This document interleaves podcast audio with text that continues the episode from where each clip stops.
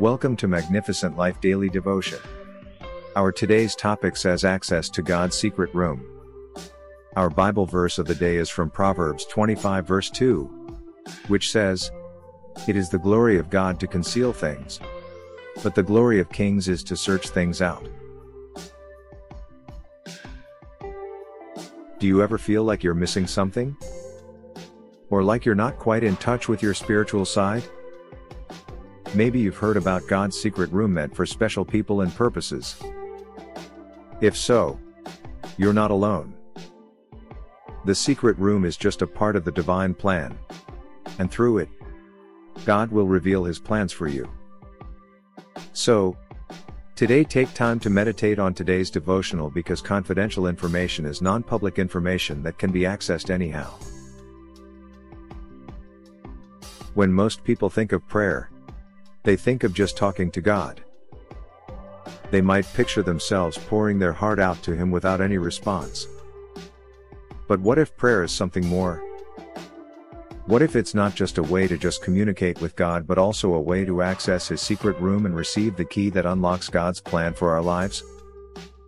Because prayer is a spiritual key that gives you access to God's secret room. Jeremiah 29:13 says, you will seek me and find me when you search for me with all your heart. Deuteronomy 29 verse 29 says, The secret things belong to the Lord our God. But the things revealed belong to our children forever. And us so that we may follow all the words of this law. Samuel has dedicated himself to the life of prayer and is mature enough to access God's secret room even though the whole of Israel still sees him as just a servant boy. But God saw him as a young mature prophet.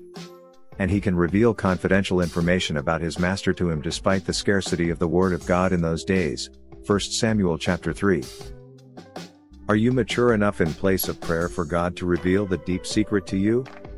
Remember, even these days, Sensitive information is not given to everyone but to those who desire it in the place of prayer.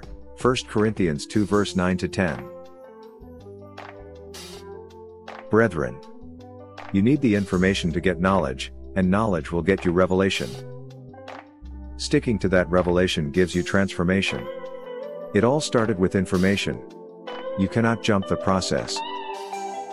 The information Samuel got made him prepared to be a prophet in Israel. The information Daniel received made him the prime minister of Babylon. The information revealed to Paul made him the chief of the apostles. What information do you need to hear from God? Pray and be mature in God's word. Amen. As we close today's daily devotion podcast for Magnificent Life Ministry, I want you to remember Matthew 7 verse 7, which says, Ask, and it will be given to you. Seek, and you will find. Knock, and the door will be open to you. Let's pray. Father, thank you for unhindered access to your presence, Lord. As I decide to fellowship with you today, give me listening ears and an open heart to be attentive to your will in Jesus' name. Amen. Thank you for listening to today's daily devotion from Magnificent Life Ministries.